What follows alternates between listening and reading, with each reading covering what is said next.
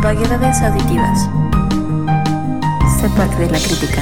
Hola, bienvenidos todos a un nuevo episodio de Vaguedades Auditivas, un podcast de Vaguedades, una plataforma de conocimiento, divulgación, educación y pensamiento crítico. Está conmigo, como cada semana, la querida y preciosa Ni Mercado. Ni, ¿cómo estás hoy? Eh, feliz con esa presentación tan maravillosa. Gracias, Erandu. ¿Cómo estás tú? Yay, bien, muy bien también. Aquí Eso. Con un temazo como, como cada semana que tenemos para todos. Cuéntanos un poquito de qué vamos a estar platicando hoy, Ni. Pues yo les voy a contar un poquito. uh, vamos a hablar hoy de la gordofobia. Espero que este tema... Eh, que ya hemos tocado en Vaguedades, pues ahora en este formato del podcast pueda darnos todavía más reflexiones. ¿Qué te parece? Me parece una oportunidad muy muy buena para hablar sobre este tema y para darlo a conocer, para, como siempre, abrir la conversación sobre estos temas que nos resultan que son sumamente importantes de estar platicando. Entonces... Así es, podríamos, ¿sí? podríamos pensar que ahora en este mundo ya todo es fobias, pero bueno, cabe mencionar que la gordofobia está presente muchísimo en nuestra sociedad y más en México, y uh, hicimos una lista como de ciertas cosas que un gordo no puede hacer. Entonces... ¿Te parece si vamos leyéndolos? Claro, me parece genial. Estos serían como lo, los mandamientos... ¿Qué, qué, ¿Cómo te gustaría llamarlos? ¿Como gordos o gordofóbicos? Gordofóbicos. Perfectísimo. Pues vamos con el primero. Eh, pues decimos que la gordofobia no existe, pero le prohibimos mostrar su cuerpo en la playa a cualquier gordo. O pensamos que por tener... algunas eh, lonjas de más, algunos kilos de más, ese ya no es un cuerpo digno de ser exhibido en la playa. Claro, sí. Y además vamos a empezar como con ese... Ay, como el desarrollo de las ideas que nos permitan llegar, esperemos, en algún momento a un análisis. Creo que este va a ser otro podcast bastante ñoño, pero no sé, cuando piensas en... los cuerpos o les cuerpes de las personas que no encajan en estos estándares de belleza, hay que tener muy claro también que se nos niega o se les niega una... formar parte de la experiencia de no solo de, del ambiente público, sino de esos mismos espacios públicos de los que hablabas, ¿no? Creo que este es el primer... ejemplo en donde si no cumples con esos estándares, tu castigo, digamos, así entre uh-huh. muchísimas comillas, o tu opresión, va a ser, primero, que no lo puedas exhibir en público, y dos, si te atreves, te van a llover burlas, críticas, insultos, todo lo que te lleve a ponerte una toalla encima y no mostrar tu cuerpo, básicamente, ¿no? Por supuesto. Y mira, habrá personas recatadas en la playa que no te humillarán, no te dirán nada, pero tan solo con la mirada ya te van a decir absolutamente todo lo que están pensando, ¿no? Y pues muchas veces eh, el pensamiento es este, ¿no? Como de yo no merezco estar aquí y mejor, eh, no sé, cubro mi cuerpo con una playera, con algo holgado, o definitivamente no me pongo traje de baño y ni me acerco a estos lugares por ese temor a ser exhibido, ¿no? A ser juzgado. Y pues de igual manera hay otro mandamiento sobre los gordos, y es que es imposible que tengan una vida sexual o que tengan una vida sexual placentera, ¿no? Como que siempre van a tener una vida sexual como por lástima, como... como ah, sí, pues mira, es algo parte del... de tu funcionamiento humano, pero jamás va a ser placentero porque tú no eres digno de recibir ni ese amor, ni esa eh, ese erotismo, ¿no? Ese deseo. Sí, claro. Y además es otra cosa de la que estuvimos platicando cuando íbamos a hacer el, el episodio y que estuvimos investigando un poco de cómo incluso hay que hacer ahí un, una diferencia entre el cuerpo y la sexualización de un cuerpo gordo en lo que podríamos atribuir como hombres y mujeres. Creo que también ahí es una distinción muy importante, porque ni cercanamente el cuerpo de un hombre gordo va a tener la misma carga, la misma, me atrevo a decir, represión u opresión, o ambas, frente a la sexualidad. ¿A qué me refiero con esto, queridos podescuchas? Pues uh-huh. que básicamente el hombre, o los hombres que somos eh, gordos, tenemos como esta onda de son gorditos pero son tiernos, ¿no? Es, es el osito, es el, el buena onda, es el que se va a preocupar, el, ajá, el que se va a preocupar por ti, ¿no? El que le va a echar ganas a la relación o a las relaciones sexuales, ¿no? Porque tiene como igual que compensar su cuerpo frente a otros, ¿no? Y a la mujer sí. no hay de otra más que estar subyugada a ser esta acompañante, a final de cuentas, como bien lo decías, Nick, como, como por lástima, y más allá no es parte activa su cuerpo de la sexualidad, ¿no? Siempre va a ser interdependiente de lo que el hombre haga, ¿no? Es como esta onda de tu cuerpo per se no es sexualmente ni atractivo ni partícipe si no existe uh-huh. el otro, ¿no? O sea, si no existe un hombre que te haga válida tu sexualidad, tú no puedes aspirar a tener una sexualidad placentera, linda, libre, expresarla como se te hinche la gana, ¿no? Como le salga de los ovarios a las mujeres gordas, no, no pueden. La mujer gorda... Y si la tienes...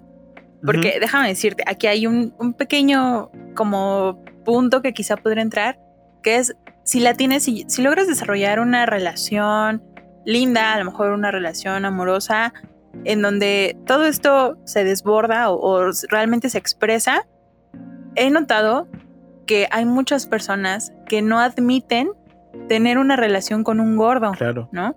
Entonces... como de las puertas de, de casa hacia adentro, todo es amor, todo es dulzura, todo es eh, eh, erotismo, pero de las puertas hacia afuera ya es como de, no, no te conozco, o solo somos amigos, ¿no? Que también es algo, híjole, qué, qué doloroso. Sí, sí, y, y no solamente, insisto, eso es algo que los, los hombres que tenemos sobrepeso, que somos gordos, nunca vamos a tener que lidiar con ello. O sea, es, es esa parte en donde me interesaba hacer como ese matiz súper importante, porque al investigar todo esto y al estar escuchando y leyendo es algo con lo que uh-huh. te tienes que enfrentar como hombre, o que yo al menos lo estoy intentando hacer y que me choqueó mucho, como el pensar, o sea, sí, yo, yo también me he sentido rechazado, yo también he tenido que lidiar con las inseguridades de no encajar en un cuerpo estéticamente eh, perfecto, entre muchísimas comillas, o en estos estándares como super occidentales, blancos, caucásicos, imposibles de, de lograr como con una vida en Latinoamérica, básicamente, casi casi.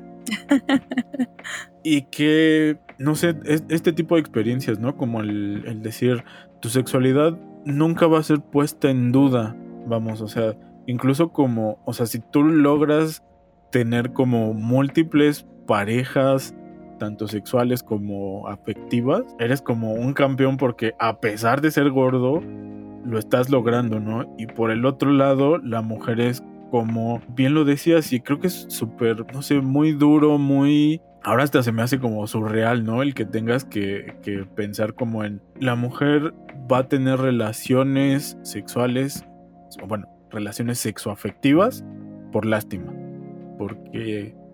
se encontró con una buena persona, ¿no? Ajá. Que ya, ya más adelante vamos a hablar de esas buenas personas. Sí, sí, totalmente. Pues pasamos a otro mandamiento, y es el que no puedes, como gordo, hacer ejercicio en público porque qué asco. ¿no? Me pasó, eh, y aquí vamos como a entrar en esta parte de las experiencias personales, cuando a mí me dio muchísimo deseo de empezar a correr y, y hacer ejercicio, eh, me iba a un parquecito de por aquí, y te lo juro así, la primera vez que, que fui, que empecé a hacer como mis, mis vueltas y eso, había unos chicos y la forma tan solo en la que te miran, la forma en la que tú te sientes, aparte porque pues sufres y cargas todo el tiempo esa inseguridad sobre, sobre ti, sobre tu cuerpo, pero aún así la manera en la que te miran es como de, ah, mira, ¿no? Qué gracioso, está queriendo bajar de peso, como si lo fuera a lograr.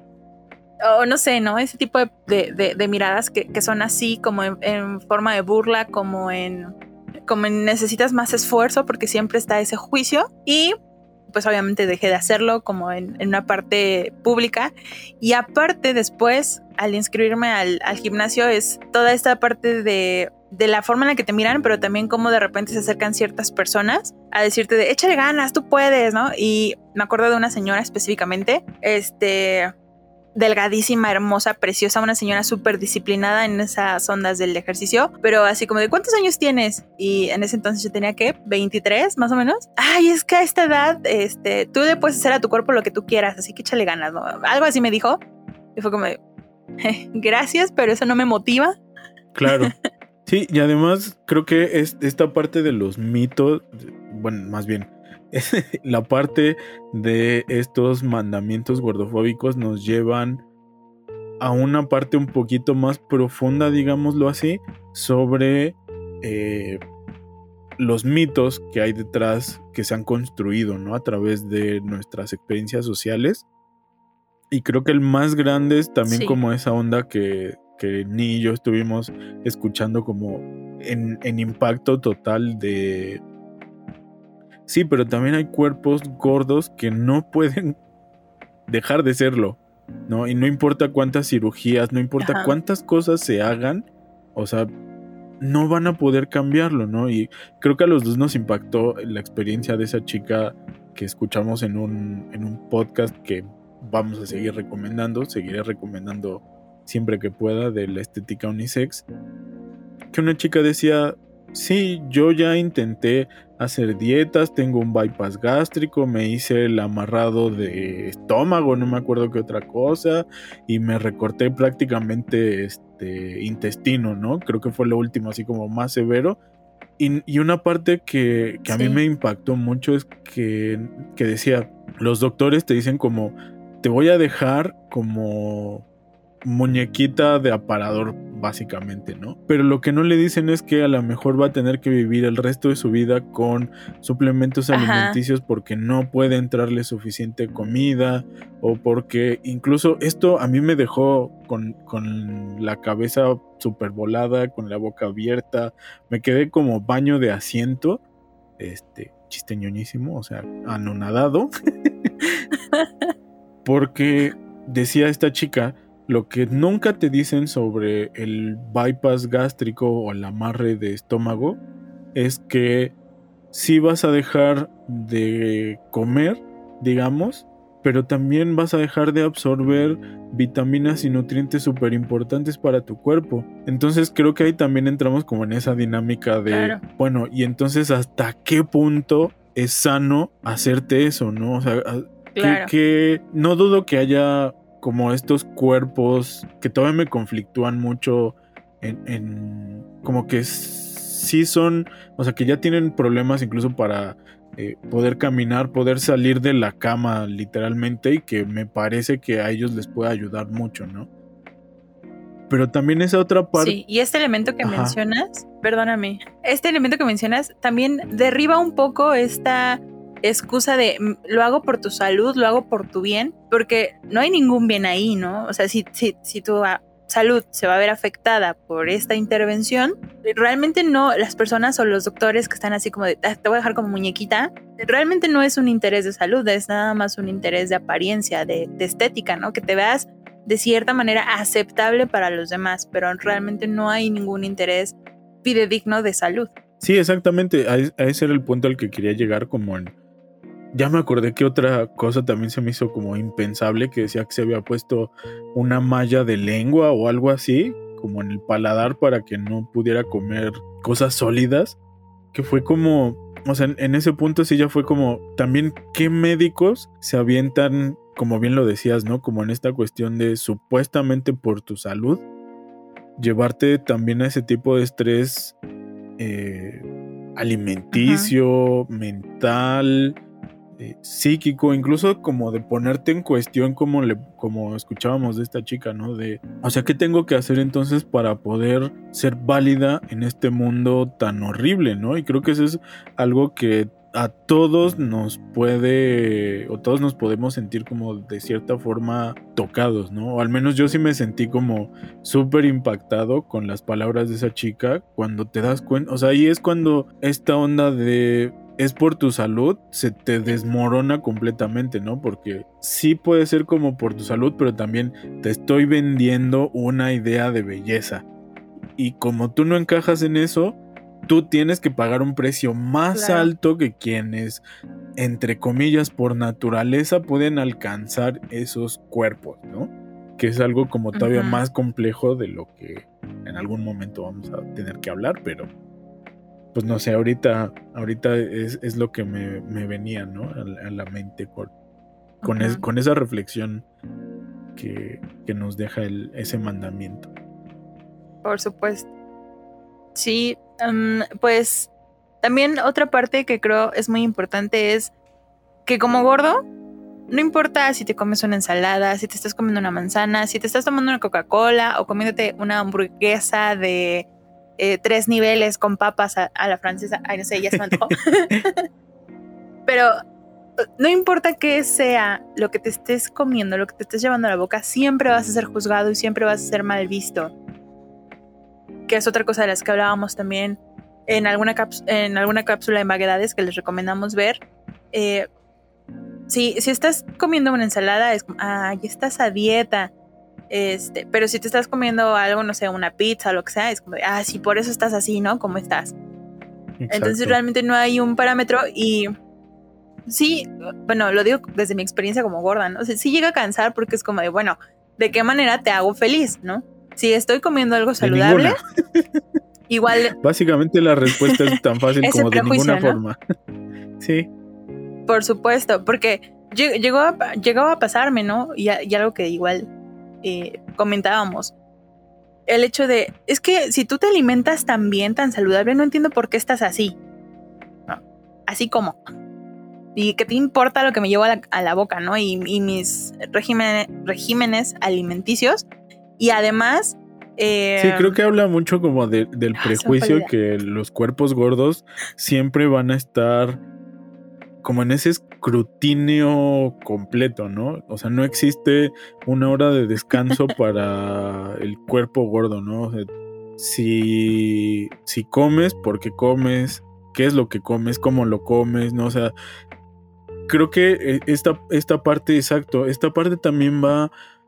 ligado con lo que decías hace ratito de la sexualidad, creo que en general el cuerpo gordo no tiene permiso de disfrutar prácticamente nada. O sea, lo que decíamos, bueno, lo que estaba mencionando hace ratito, el precio social al que nadie te dijo eh, o nadie te preguntó si estabas de acuerdo por existir es que tienes que pasarte la vida sufriendo, sí. bueno, no sufriendo, siendo juzgado y estando bajo prejuicios, ¿no? O sea, en este sentido de, si tú ves a una persona gorda comer algo y disfrutarlo, o sea, no sé, como es como lo que mencionabas, ajá, ¿no? Ahorita, Ni, de si tú ves a alguien gordo comiéndose una hamburguesa y con esa expresión de, ay, está bien sabrosa, qué bueno que viene a comer aquí. Sí. Nunca... En, nuestra, en nuestro imaginario colectivo está esa idea de qué chido ver a una persona disfrutarlo, ¿no? Está disfrutando su comida. No es como... Sí, ya te estás atascando. Este, ajá, vienen todas estas frases como de... Como bien lo decías, de por eso estás como estás. Sí. Habría que cerrarle un poquito al pico, cosas así, ¿no? Es que no te cuidas. Exacto, entonces... Desde mi perspectiva ahorita lo que estaba pensando era eso, que el cuerpo gordo me parece que en general son muy pocas las cosas que puede disfrutar Y creo que casi todas tienen que ver con el intentar dejar de serlo, ¿no? Como lo decías hace ratito de, no sé, ponle buena cara a hacer ejercicio para que te vean animosa de, de que quieres pertenecer a estos grupos de personas con cuerpos delgados, ¿no? Uh-huh. Sí, definitivamente. Y pues, por último, el vestirse o verse arreglado. Creo que esto es como más sobre las mujeres, pero eh, como que hay un, una idea de que el gordo no tiene autoestima y no tiene por qué tenerla, además. Y eh, pues el gordo eh, siempre usa playeras holgadas y es así como el, el apartado de la habitación. Y entonces es esta parte también de si tú te arreglas, si tú te maquillas, si usas ropa que te guste y además ropa con la que te sientas, no sé, atractivo, sexy, este, profesional, siempre hay ese, ese tipo de prejuicio de como para qué te esfuerzas tanto si de todas maneras estás como estás, ¿no? No sé, pero también cuando estás desarreglado, cuando estás como en la facha total, es como, ay, arréglate, quiérete tantito, ¿no? Pero si eres muy lindo de cara, ¿por qué, de, por qué usas esa ropa, no? Entonces es esa... Sí, sí, sí, pero no nos quemes los cartuchos de las frases. Perdón, perdón, perdón. Este... pero es eso, o sea, al final de cuentas hay una hipocresía, como bien lo mencionabas, sobre el gordo.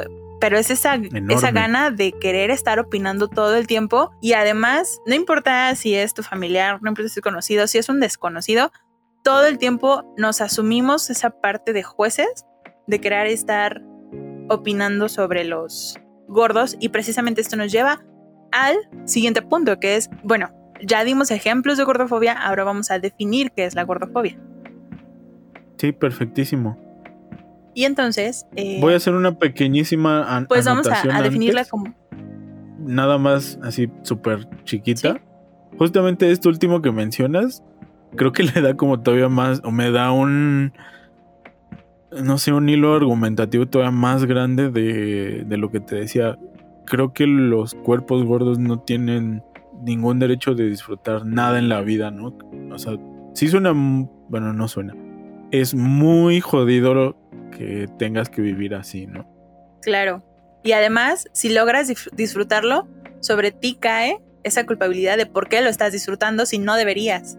Claro, sí. Sí, por eso es como un, un peso inmenso, ¿no? Pero bueno, vamos con, con esa definición. Y... bueno, pues en el libro La Cerda Punk se define la gordofobia como esa aversión obsesiva o temor a la gordura y por ende a las personas con mayor peso del que se establece como la medida normal o la media normal. Eh, y pues esto tiene una relación también estrecha con el miedo a engordar. Súper, sí. Y yo tengo el, el aporte de una... es una infografía que tiene... por ahí la pueden checar súper rápido si lo googlean en, en cualquier buscador. este Una infografía que hizo la UNAM con la Escuela, me parece, Nacional del Trabajo, de Trabajo Social, con la CONAPRED y otras instituciones, creo que incluso de, de la ONU y de el de la Salud Mundial, la O M S, que dice que la gordofobia es la discriminación que viven las personas gordas por hecho de serlo. Y este concepto, por lo que yo estuve ahí medio investigando, tiene su origen en el idioma inglés con esta onda de la fatphobia, que eh, igual como dice Ni, viene asociada con un fenómeno sociocultural, me parece súper preciso, que es esta idea de violencias contra cuerpos diferentes. Pues ahí está, y yo creo que estos ejemplos han servido mucho para poder entender que sí existe la gordofobia y que eh, lejos de ser ahora una excusa, ¿no? Pongamos entre comillas, para defender la, la gordura, realmente es un, es un tipo de discriminación que pesa, ¿no? Y que desgraciadamente, como es tan difícil identificarla y como está tan arraigada en nuestras expresiones sociales, en eh, nuestra, nuestra cotidianidad, pues se sigue, se sigue reproduciendo este tipo de discriminación, ¿no? Entonces, pues vamos a, a ver qué tipo de frases o qué frases gordofóbicas se pueden escuchar por ahí y que a veces podemos decir, no, eso no es gordofóbico, pero descubriremos que sí y an- analizaremos eh, un poquito más este tema. ¿Te parece, Erandu? Me parece genial. Adelante, por favor. Muy bien. A mí esta, voy a confesarme, pero cuando la leí la primera vez hace algunos años, sí me causó como risa, ¿no? Como en esta onda de, ¡ay, qué chistoso! Pero pues ya que lo piensas, pues está bien feo, ¿no? Porque la frase dice, estoy a dos kilos de que Greenpeace me proteja. Entonces, híjole, sé que, que a muchos, a muchos nos va a dar risa en un primer momento y, y me parece que es algo natural por cómo estamos sociabilizados con el tema de la gordura, ¿no? Porque, insisto, es esta cuestión de ocultar o, o, o disimular esa agresión, esa discriminación hacia otros cuerpos a través de algo que es sumamente peligroso y común, además, que es el supuesto humor negro, ¿no? Entonces, aquí tenemos este, este ejemplo de frases gordofóbicas. ¿Qué otra tienes, Tony? Eh, yo tengo... Me fui como gorda en tobogán, ¿no? Y... Mm, súper común esa. Este... No sé, es que a mí me causa mucho conflicto porque, pues, daña, ¿no? Daña esta parte que ya mencionábamos de que como gordo a veces te limitas tanto en, en tu vida, en las cosas que haces.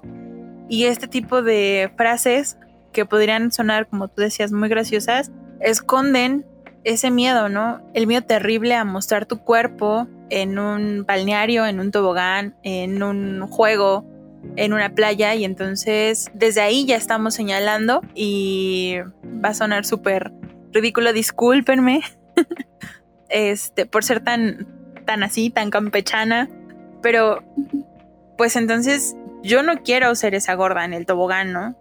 No sé, qué difícil, qué difícil. Yo creo que tendrías que ser gordo para entender o haber vivido estos casos de gordofobia para entender por qué a veces es tan complicado la relación con nuestro cuerpo, ¿no? Claro.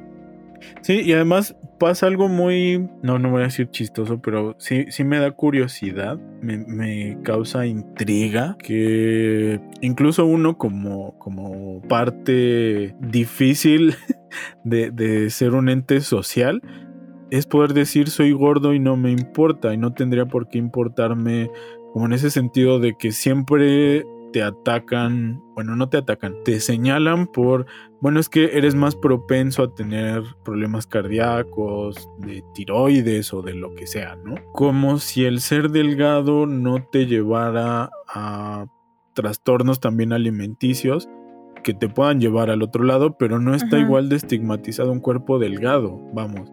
O sea, tú ves a, un, a una mujer súper flaca e incluso el decir... ay, pobre, es anoréxica, ya le da una connotación completamente diferente, ¿no? Porque le estás como intentando empatizar. Y cuando es al otro extremo, es como guácala. Esto es horrible, ¿no? Es algo... Y habla mucho de eso, de eso que decías, de esa hipocresía de esta sociedad en donde además creo que va muy unido de una época de mercantilización de los cuerpos extrema, ¿no? O sea, existe ya como esta onda de ser fitness, ¿no? Y entonces tenemos a, a una Bárbara de Regil que puede ser racista, puede ser clasista y todo, pero sigue ahí. Y gordofóbica sí, sí, también. Sí, pero a lo que me refiero es que sigue el, ahí. Se, te estás destruyendo. Sí.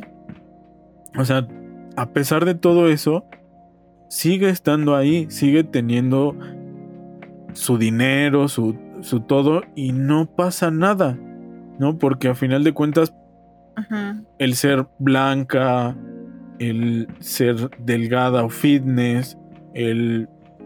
pertenecer a una clase social muy alejada y muy poco proporcional al resto, le permite conservar esos privilegios sin esforzarse.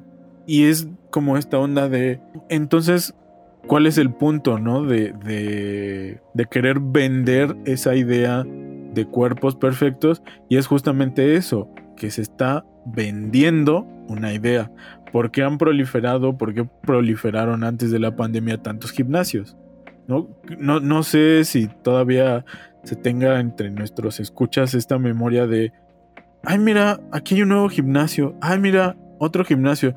Creo que ya eran como, ya íbamos a la par como gimnasios y puestos de tacos, ¿no? En, en la Ciudad de México ya era así como que un par y par, ¿no? Y entonces, no sé, creo que, el, que la discriminación no, no se puede, o no se debería más bien pasar por alto, ¿no? Porque nos lleva a cuestiones sumamente severas que ya podríamos estar hablando como de el derecho a ser feliz, ¿no?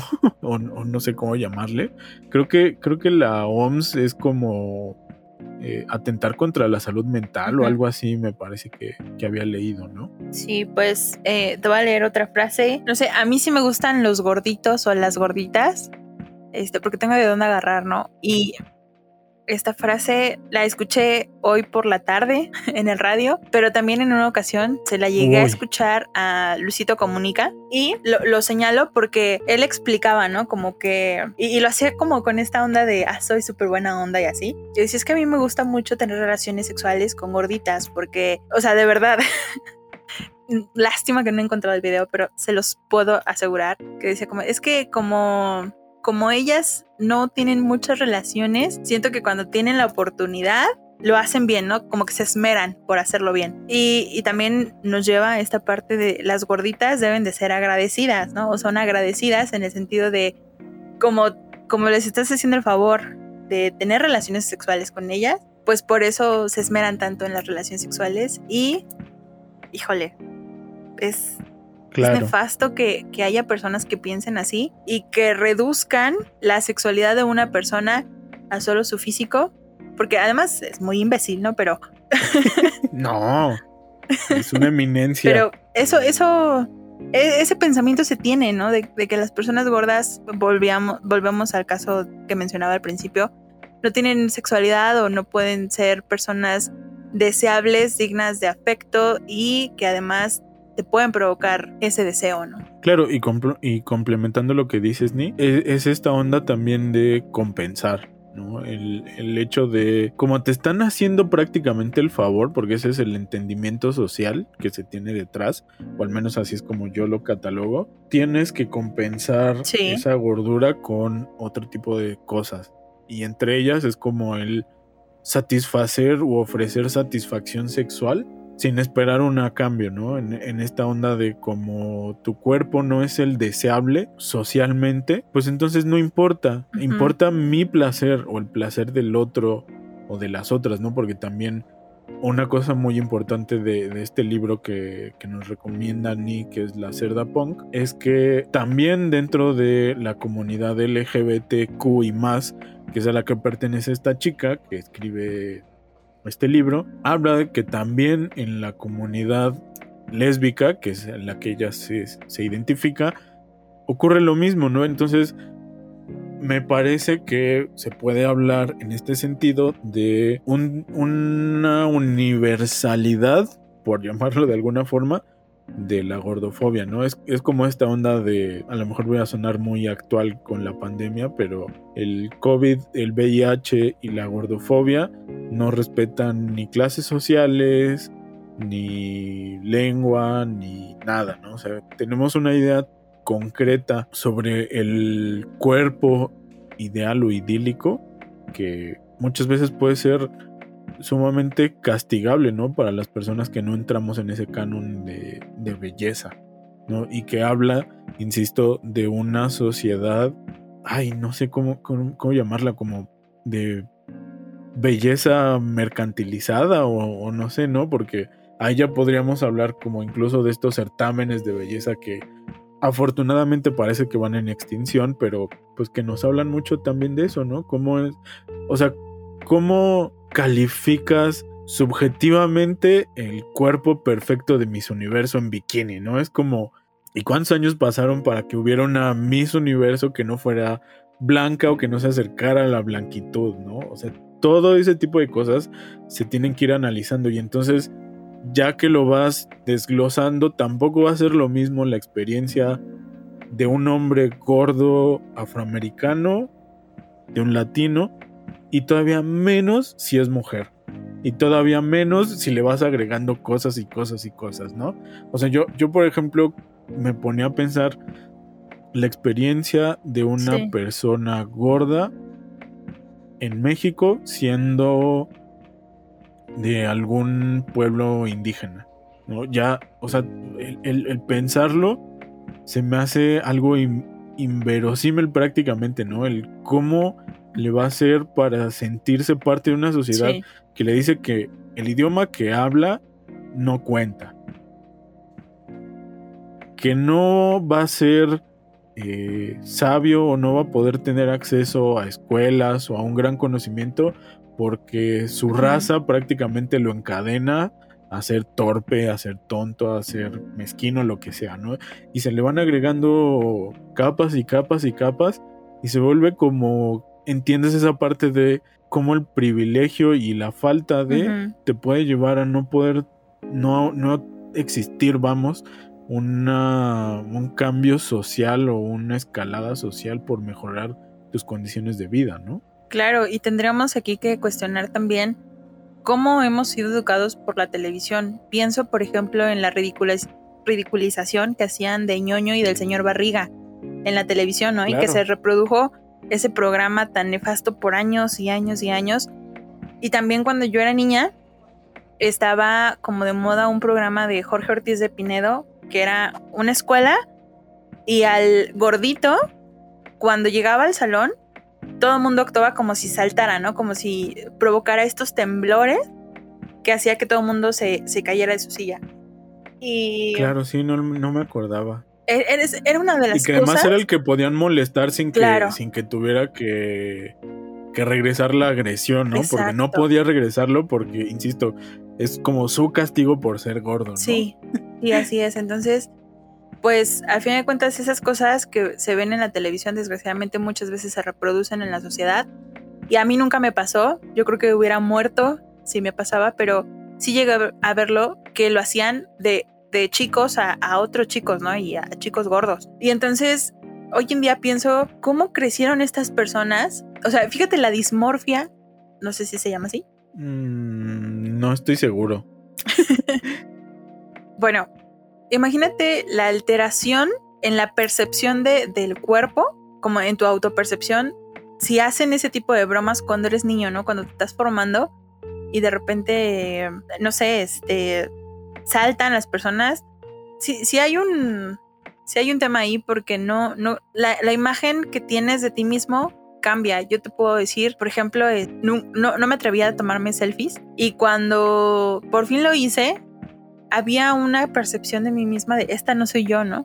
O como de, ay, me arreglé mucho porque esta, esta no se parece a mí. Y, y es eso, o sea, realmente tu cuerpo o tu cerebro no asimila tu cuerpo de cierta manera o para, para tu cerebro no, no puede ser atractivo, ¿no? Porque vi, vives bajo este estigma de estás claro. gordo y los gordos no son atractivos. No sé.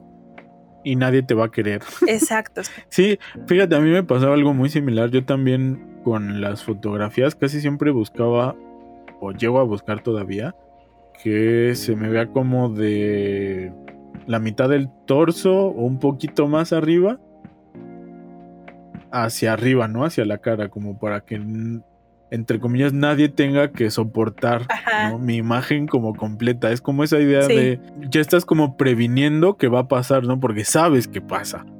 Entonces claro. Sí, ya busqué la, la dismorfia, que sí, está súper grueso, ¿eh? Pero dice, la dismorfia corporal es considerado como un trastorno obsesivo-compulsivo, como el T O C, que genera ansiedad en la persona debido a la percepción de su imagen corporal que no puede ser saludable. Su relación con un defecto físico que suele no ser perceptible para otras personas o imaginario. Y entonces también ahí podríamos entrar como en... en esta onda de...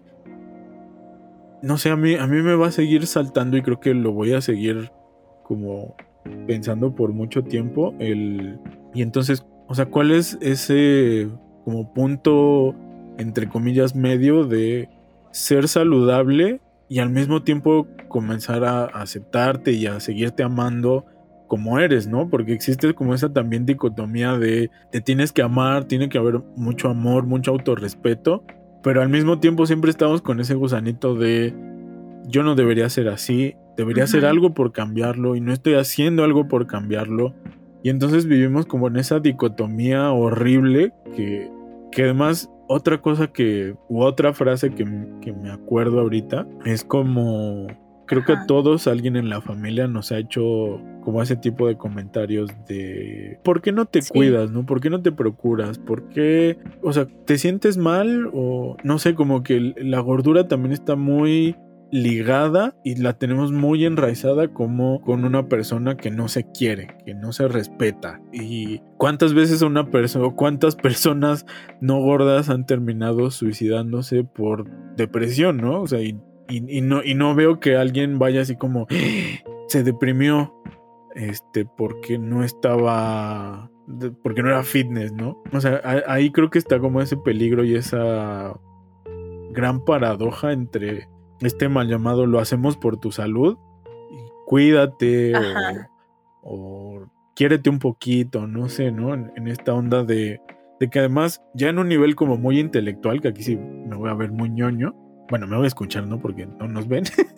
este, pero habla de algo que yo estuve leyendo, que he estado leyendo últimamente, que es como esta negación de experiencias que nos lleva a hablar sobre violencia epistemológica, es decir, la creación de un conocimiento de cuerpos gordos que puedan ser sanos, ¿no? O sea, está intrínsecamente ligado la gordura con la enfermedad, la patología. Sí entiendo como una parte de que te puede llevar a ciertas enfermedades o a tener una mayor predisposición, por llamarlo de alguna forma, pero eso no niega y no quita la experiencia de discriminación, ¿no? O sea, el, el simple hecho, como también creo que a ninguno de los dos nos ha pasado, es que a pesar de que somos cuerpos gordos, tenemos una distancia hacia otros cuerpos gordos, ¿no? Porque nosotros cabemos en el transporte público, ¿no? En un asiento, digamos, entre comillas, pues ahí nos, nos podemos ir medio acomodando más o menos bien, ¿no? Pero este tipo de cuestiones que también hablan de una sociedad poco flexible sí. y poco pensada realmente para todos, ¿no? O sea, es esta onda de si no cumples, si no eres parte de una homogeneización, pues no existes, chavo. Y no tienes derecho ni a reclamar ni a nada. Claro. Y todos nosotros tenemos el derecho de opinar sobre tu cuerpo y sobre lo que comes y sobre lo que haces. Obviamente. Sí, es, es, es, es terrible y... ay, no sé, nos da este tema para muchísimas cosas más, pero bueno, me gustaría como ir cerrando, no sé, como en nuestras conclusiones. ¿Qué ¿Sí? te parece? Sí, me parece muy bien. Mira, yo voy a empezar como o- otra vez diciendo que me parece que después de este episodio, seguramente después de que lo escuche, surgirán otras cosas como casi siempre nos pasa, pero está, es muy complicado no ligar ¿Sí? la gordofobia con un sistema que busca monetizar todo. Por todo hay que pagar y mientras más raro, más alejado estés de los estándares impuestos, más te va a costar trabajo, ¿no? O sea, yo incluso ahorita me estaba poniendo a pensar, uh-huh. o sea, ¿cómo será la experiencia de un chico gordo, gay, afroamericano, ¿no? O, o indígena, ¿no? Y entonces el, es, esa carga sociocultural está muy cabrón, ay, está muy difícil de, de deshacerla, pero creo que es lo que estamos tratando de hacer, ¿no? Como invitar a esa reflexión otra vez, como casi todos los episodios, pero creo que es una conclusión bastante general en primer momento y, híjole, no sé, creo que esto es algo muy, o sea, que se pueda hablar de la gordura es algo también muy novedoso y que no sé a ti ni cómo te parezca, pero también es muy liberador y nos ayuda a entendernos, a querernos y a, pues también vernos, ¿no? Hacia, hacia adentro de qué es todo lo que estamos cargando, ¿no? Como todas estas frases que ya vimos, este, hasta unas que se nos fueron como se va a armar la gorda o me cae gordo, me cae gorda, ¿no? Como igual ligado a me sí. cae mal, o sea, no podemos decir me cae mal, ¿no? Me cae gordo. Entonces, es, ese tipo de cosas como también muy Ajá. lingüísticas, como muy del, de nuestro lenguaje, que habla de una idiosincrasia que detesta la gordura, ¿no? Claro.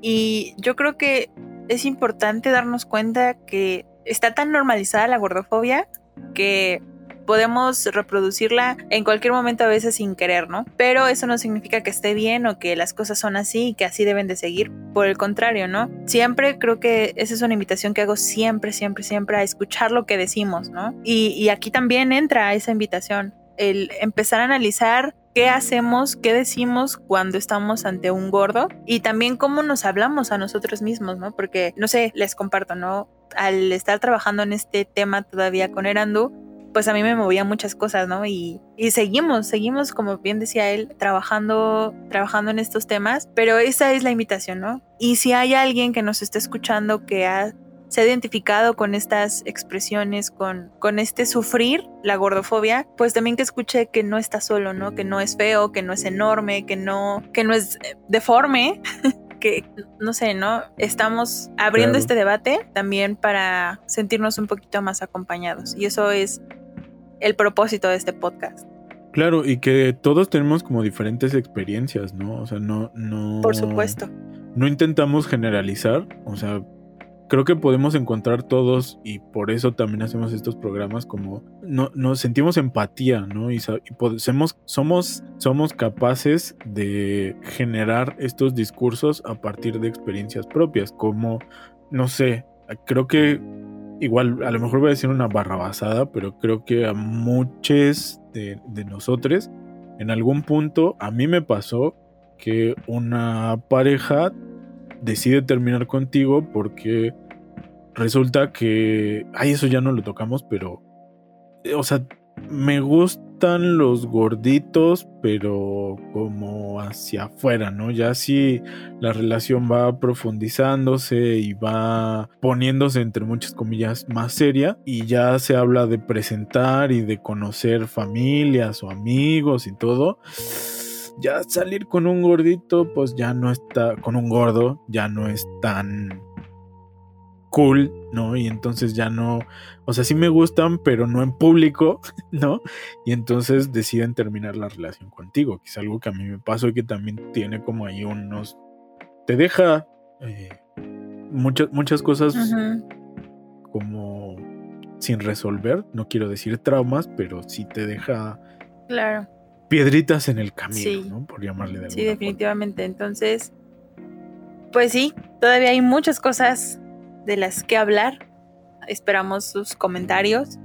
Y el día de hoy hay que hacernos esa pregunta. ¿Por qué decimos gordito en lugar de gordo? Para que no se ofenda a la otra persona, ¿por qué consideramos la palabra gordo una ofensa? No es solamente una palabra o un adjetivo. Quizá a partir de esa pregunta, si ustedes...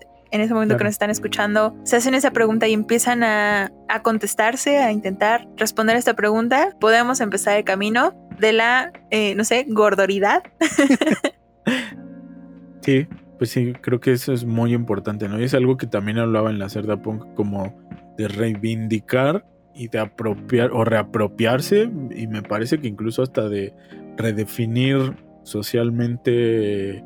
el ser gordo, ¿no? O sea, como quitarle también ese estigma de que todas las personas gordas están mal y están enfermas. Creo que ni todas las personas delgadas, flacas, son cien por ciento saludables, ni las claro. personas gordas, ¿no?